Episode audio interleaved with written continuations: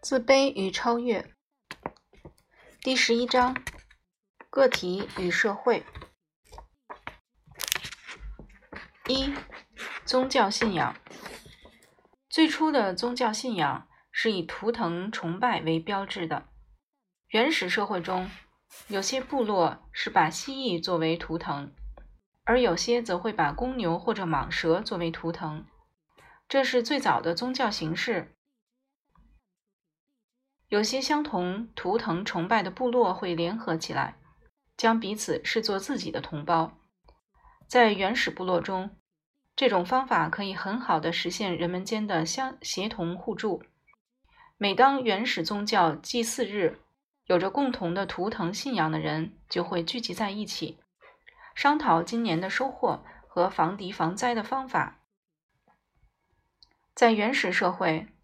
婚姻往往成为团结部落利益的工具。每个男人需要按照部落制度娶部落外的女子成家。我想，婚姻一直不是一个人的事。即使在社会进步的今天，结婚后双方都要承担自己的责任，这是他们的义务和使命。而且，为了完成使命和义务，他们需要生儿育女。并将其抚养成人，这也是为什么全人类对于婚姻一直持支持态度的原因吧。虽然我们今天来看，原始社会用图腾、风俗和一些原始制度来束缚婚姻是很荒谬的，但婚姻在当时起到的作用可不能小视。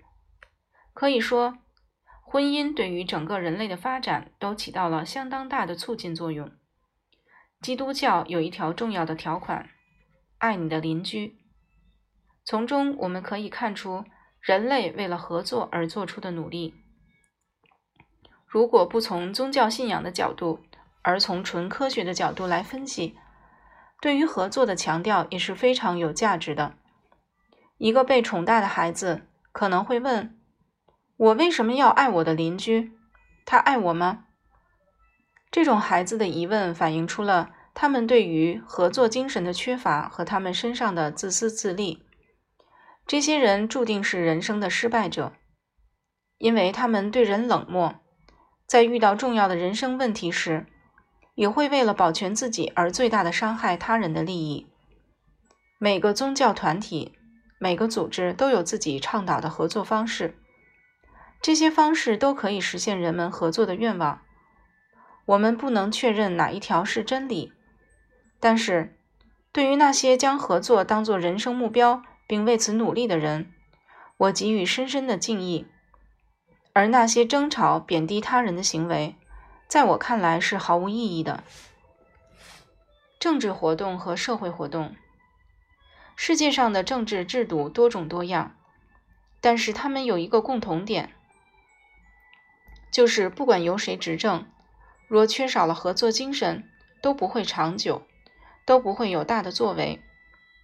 所有的政治人士都应该把促进人类的发展作为最终的目标，而人类的发展从某种意义上而言，正是人类具有更高程度的合作。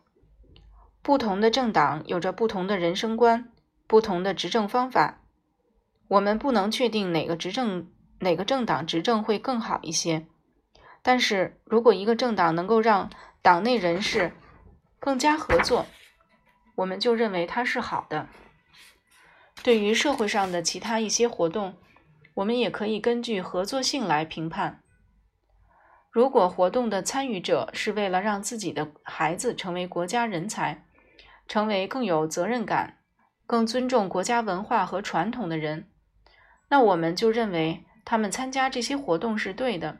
有意义的，某些阶级运动同样能够促进人类的合作和发展，所以对于他们的评判也不能过于片面。如何评价阶级运动？从能否促进人类发展和合作来考虑。促进合作的方法有多种，有些方法甚至并不光明正大，但只要目的是为了促进人类合作，我们就不应该。不加考虑的给予反对。